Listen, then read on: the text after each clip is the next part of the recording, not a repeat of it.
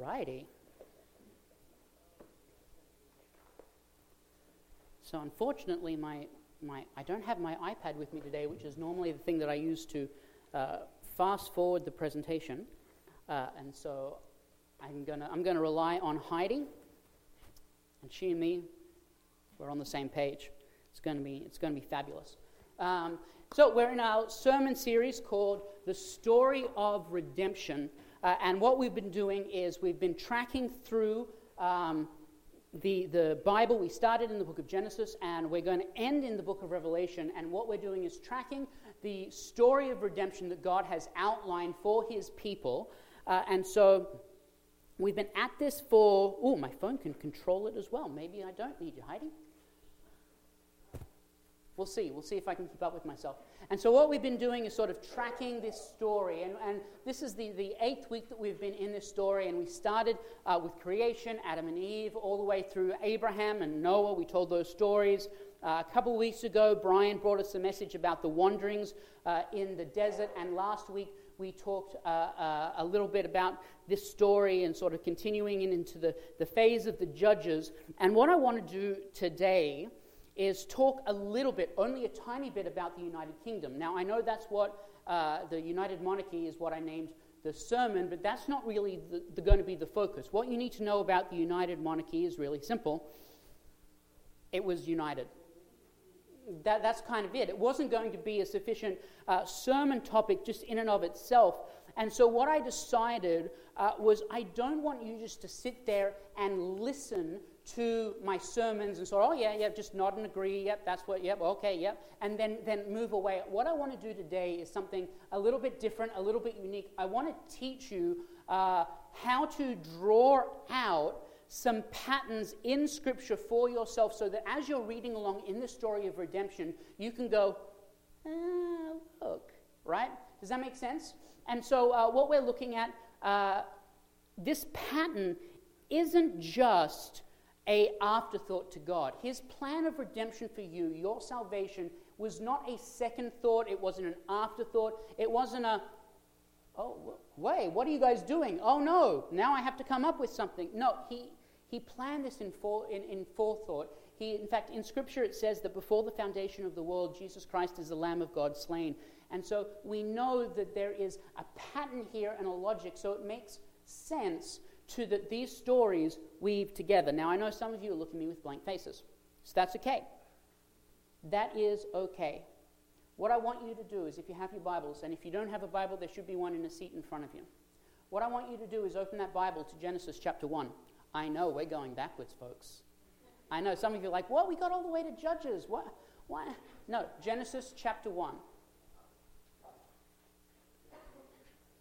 I want to show you how these stories are woven together.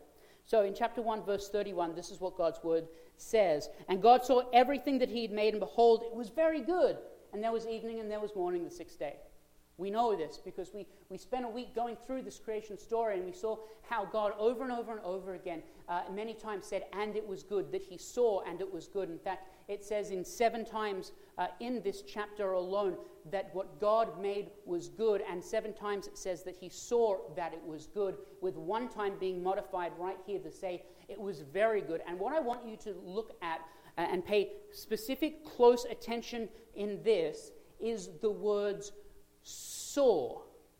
It's a very important word in Scripture. Seen, to be seen or to observe. You need to pay attention to that word because that word is going to crop up over and over and over again as we move through some of the stories that we've already seen.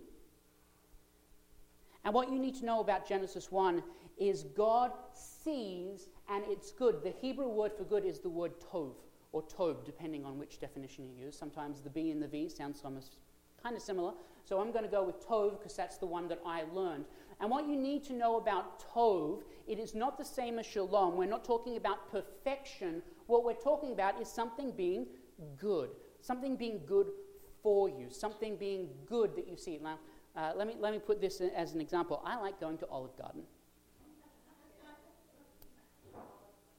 When the chicken parmesan comes in front of me, and you can see that layer of melted cheese with the brownness, you brown the cheese, that's good. That's tov. That's not only delicious, and I know it's going to be gone in a couple of five, you know, about five minutes after I inhale it, but that's that idea of goodness, right?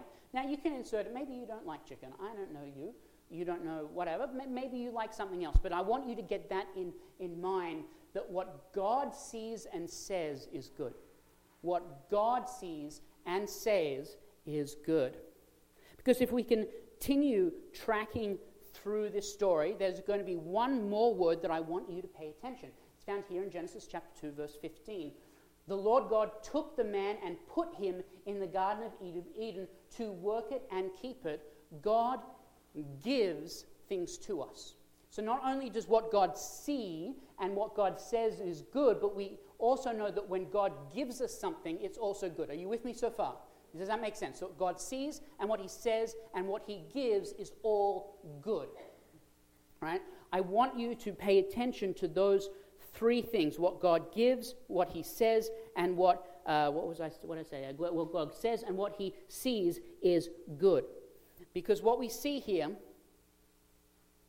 is that God puts the man, he puts, uh, he bestows. And so that's the word that we're looking at. When I say to give, you say, well, I read that scripture, it doesn't say to give in there. Uh, it uses the word to bestow. That God bestows stuff on us, that, that the gifts that God gives us are good. Because we continued that narrative the week after we were in Genesis chapter 3 talking about the fall of man. And I told you that you need to look at a, a couple of key words. What were those words? Saw. So when the woman did what? No, top line. So when the woman saw. So right, right, right away, what we've done is we've established that God sees stuff and what God sees is good. However, humans, we don't have such a good track record, right? When, when, when, we look at stuff, when we observe stuff, it's not always going to be to our benefit. It's not always going to be something that builds us up or edifies us, uh, and so, what we see here is an example that when the woman saw that the tree was what? Good for food. Now, what had God said just a chapter earlier? He said, You can eat of any tree in the Garden of Eden except for the tree of the knowledge of good and evil. For that you shall not eat it, for the day that you eat it, you shall surely die. So, what God said of that tree is, in fact, it is not good for food. So, God over here says, I'm going to give you everything that you need. I'm going to supply all of your needs, anything uh, for your entire life. I'm going to supply it. Uh, all the food is going to be supplied. Every tree in here is going to be good for you, but this one is not good. And what happens is Eve sees it with her own eyes and says that it's good, going up against what God says, and that it was a delight to her eye. And so you've got two contrasting things happening in the story. You've got God seeing that something is good and giving it, and then you see the woman seeing that something is good and taking it. Do you notice the difference? God sees and it's good. Now, the woman takes what she thinks is good and I think I'm going to summarize these just one more time because I need you to understand this. That God says that something is good, the human character ignores that and instead uses their own judgment and assesses what is good. If you were to be completely honest with yourself, how many times do you read the promises of God in Scripture? You say, mm, if I follow this, I know it's going to work out for me. Uh, in the end, because all things work together for the good of God and those that love Him and are called according to His purposes. If I just do this, it's going to turn out good. But this over here just looks so attractive. God, God, you, you got my back, right? You just be over there. You find. I know. I know the Bible says, you know, uh, you don't need to keep sinning so grace abounds, but it's just so pretty. we do this all the time.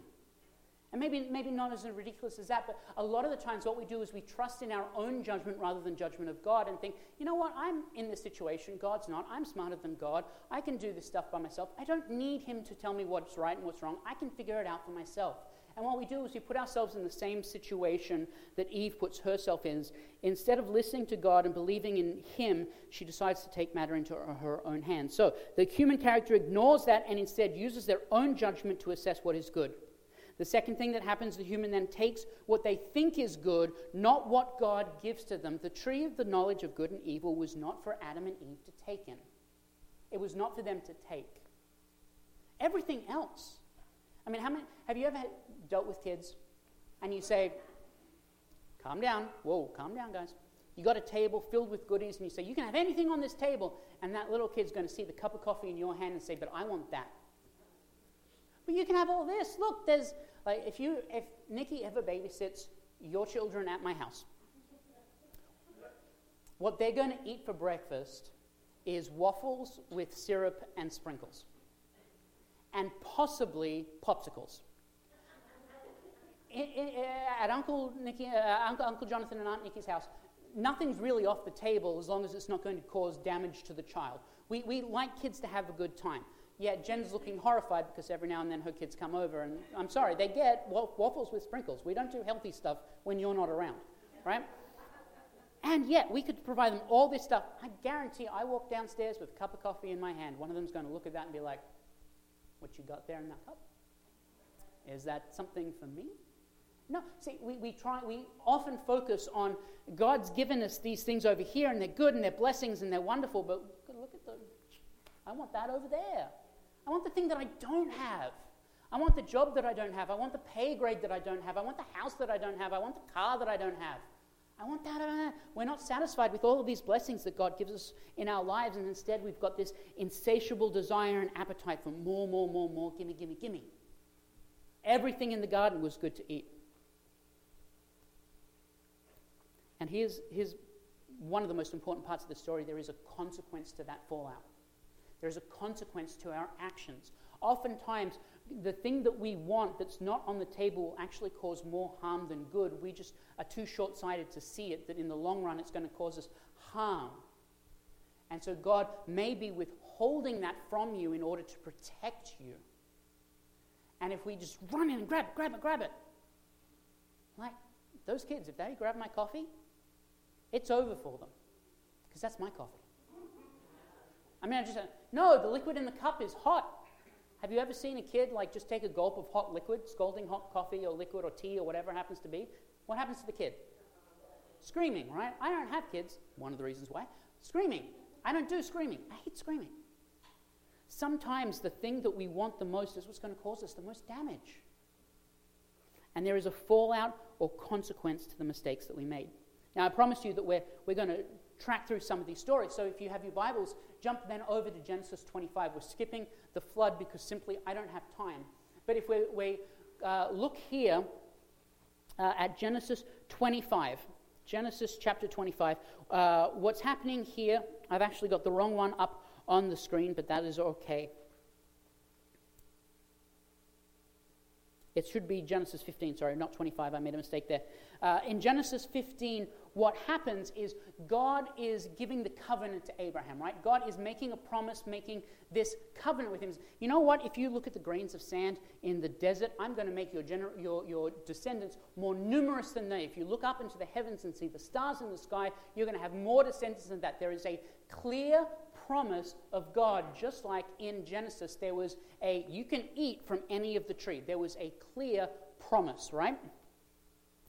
And then if we, we, we track this story, we see here that Sarah, Abraham's wife, had borne him no children. She was a female uh, who had an Egyptian servant named Hagar.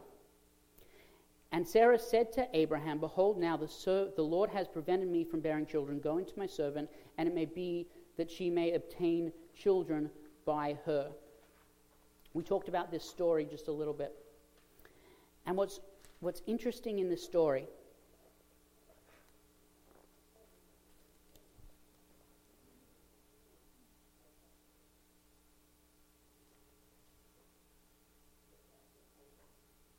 she listened, he listened to the voice of his, of his wife Sarah. And then in verse 3 it says, Abraham had lived 10 years in the land of Canaan, and Abraham took Hagar. So again, what we, what we see in the story of Abraham and Sarah is God coming and delivering a promise, a commitment to his people. I'm going to do all these things. I'm going to make this great. I'm going to make this wonderful. And then you got the, the people saying, mm, It's not happening. It's not happening in my time. I don't like it. And so Sarah sees Hagar, she sees Hagar, and says to Abraham, Take. And so what you've got is a supplanting of the story in Genesis chapter 3. You've got Hagar becoming the fruit, essentially, in this story in Genesis 3. You've got uh, Abraham and Sarah becoming the Eve character, saying, God has promised me this. Uh, it's not happening. There's something that's attractive. I'm going to see it with my eyes, become attracted to it, and I'm going to take that for myself and ignore what God tells me to do.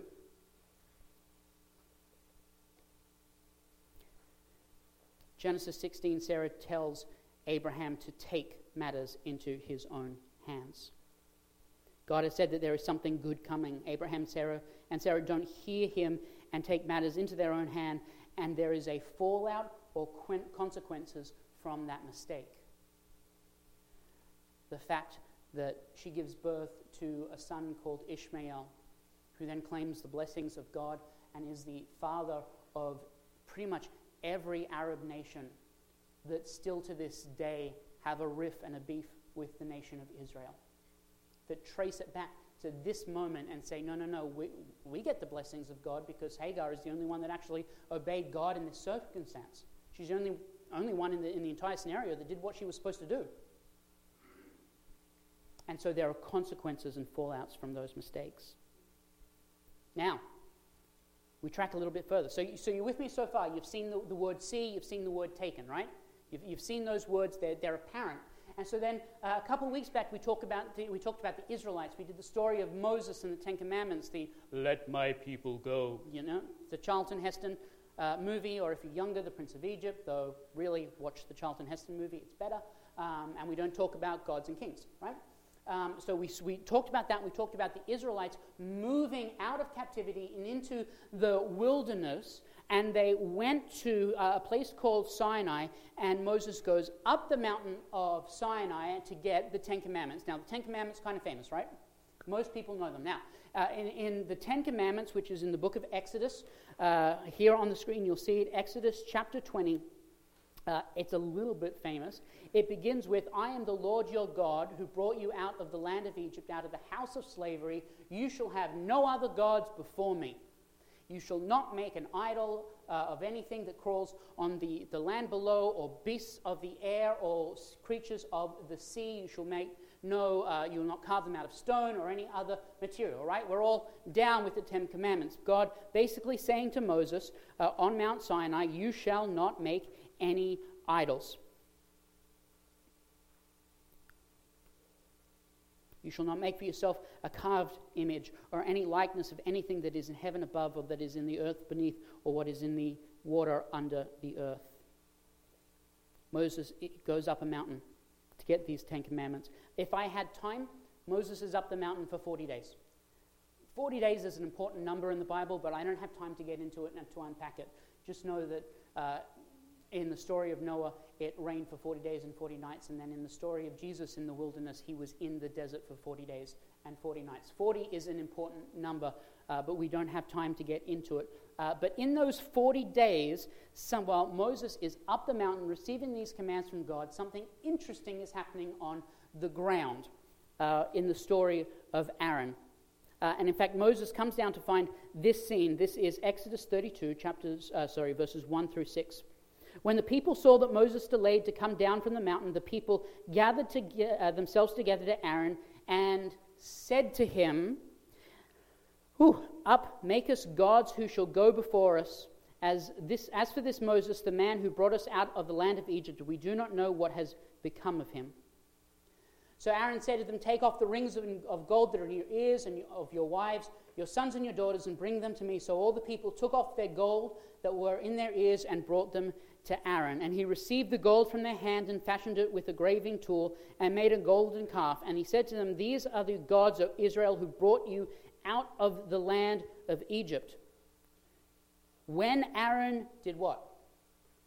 Saw. Hey, look, there's a word again. He built an altar before it, and Aaron made a proclamation and said, Tomorrow shall be the feast to the Lord. And they rose up early the next day and offered burnt offerings and brought peace offerings, and the people sat down to eat and drink and rose up to play. No kids here, sex, drugs, and rock and roll. That's the, if you look down at some of the original language, that's what he's talking about. The people took this gold.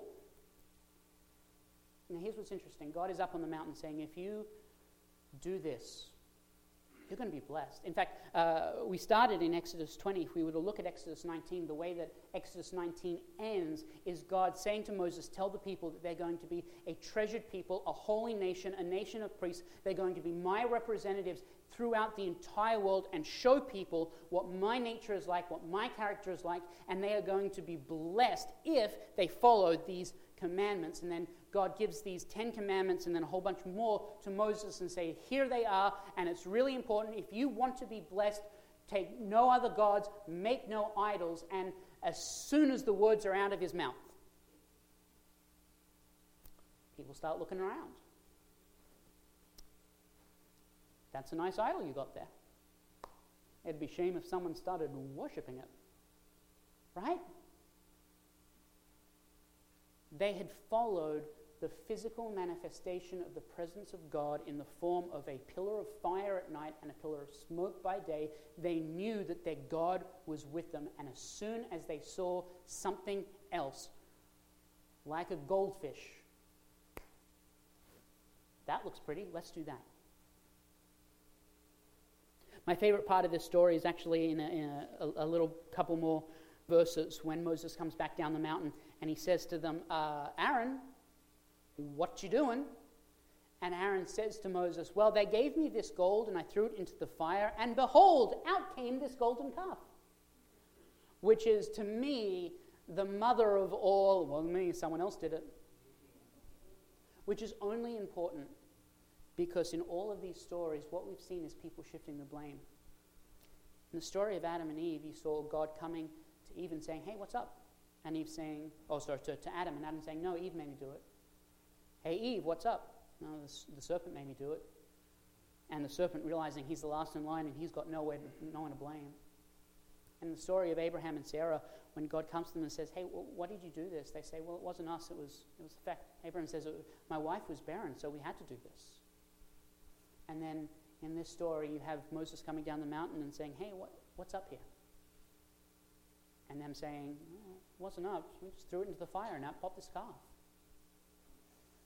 Over and over and over again, the stories that we've been looking at have been about people seeing things that we make or the things that we think is important and valuing our opinion over that of God's.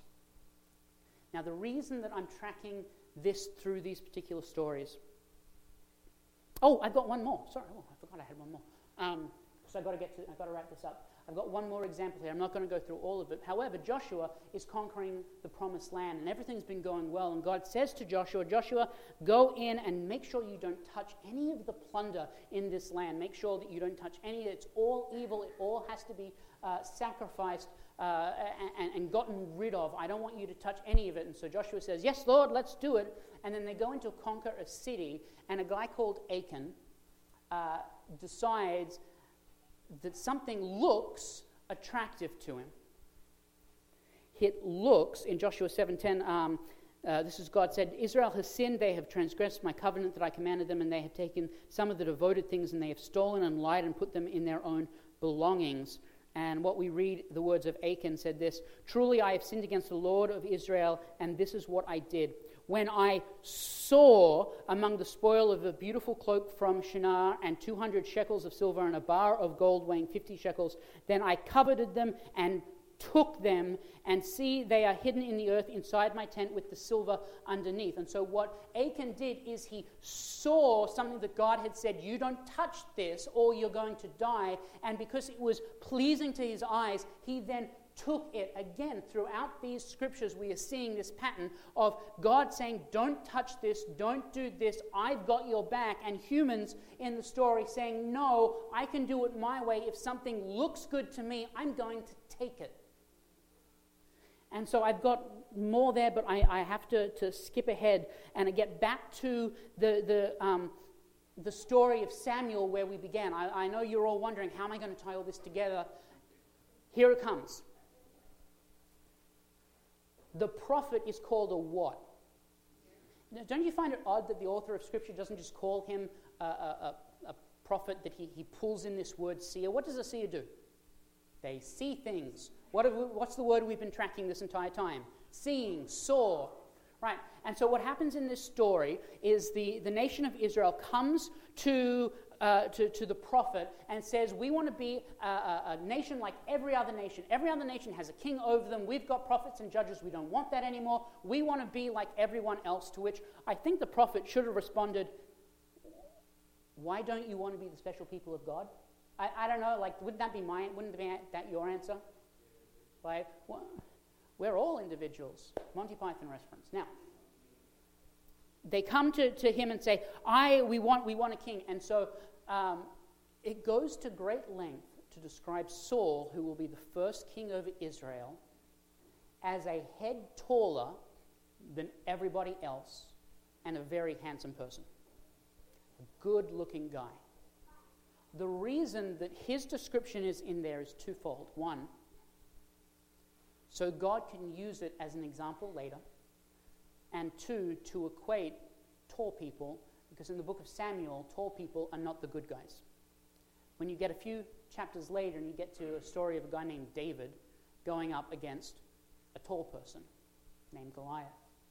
And so, what God does is He says to the prophet, He says, Fine, do it. Here's the person. And then it says that the prophet looked at him and saw that he was good looking that he was taller than everyone else. And so what it said, so what it tracks in our brains is that prophet saying, "Hmm, I'm going to see what looks good to my eyes and not inquire after God what is good to him, and I'm going to choose this man and anoint him as a prophet." And then later on as you get to the anointing of David, the next king of Israel, the prophet goes up and says to Jesse, "Hey, bring out your son." And a good, tall, strapping young man comes out. And, and the prophet says, Oh, surely it's this guy. And God says, Nope. All right, Jesse, send me your next son. And another tall, strapping young man comes out. Oh, it's got to be this one. God says, Nope. The prophet says, Next son. And a trail of sons come out. I've got to imagine one was six foot one with glasses and, and a very smart and handsome individual. I identify as that. But again and again and again, God said, No, not him. And, and the prophet, Jesse says, Well, that's it. And, and the prophet says, Are you, are you sure? Well, I've got one more son, but he's off in, in, the, in the field. He's the runt of the litter. He's, he's, yeah, he's not good looking. Which I don't know how bad looking you have to be for your dad to be like, ooh. And so David comes, and the Bible describes him as being short, as having a ruddy complexion, a muddy complexion. I'm thinking pimples acne, scrawny, no muscle on him whatsoever. And God says to the prophet, Him, because you look and see at the outside. And you try and take what you see as good. But I, as God, look at the heart and what's at the inside and my level and definition of good is perfect, and yours is not. Over and over and over again, the biblical narrative tracks with this pattern of us as human, imperfect sinners being attracted to things that will ultimately bring us harm and ignoring God and His decisions on things that will bring us good. So, as we close our time together today, what I want you to do, we'll just take a couple of minutes. Uh, I'm going to pray. But as I do, I just want you to ask yourself that question when in your life have you made that decision where you're going to put your will over the will of God? Where you're going to make your decisions more important than the decisions that God makes? When that shiny thing is over here, and like, God, no, no, no, no, I want the shiny. Give it to me even though it might be something that is harmful to you, that God is deliberately not giving you because He knows it's going to cause you greater harm. Or maybe He's not giving it to you because He knows it's not going to bring you lasting joy. That it'll be a fleeting moment of happiness and then you're going to feel hollow and empty. Because I can guarantee this if you fill up the promises of God found in Scripture, the things that He has given you, the blessings that you'll have in your life. I'm not saying your life will be perfect. It'll be hard. There are struggles daily as we wrestle with our sinful natures. But man will be worth it. Because what God sees, what God says, is good. Let's pray. Heavenly Father, I thank you for the time you've given us to come into your presence today. I ask, Lord, that each one of us here can take a spiritual inventory of our lives to, to look at the circumstances and the situations where we might have said, Hey, Lord, just stay over there in your box. I've got this for now. Lord, I ask that your Holy Spirit come to each one of us when we're in those situations and that He prompts us to follow your will. Lord, we love you and we pray these things. Help us to use your definition of good and not one that we've made up in our own heads. We love you, Lord. We pray these things in your Son's precious name. In the name of Jesus, amen.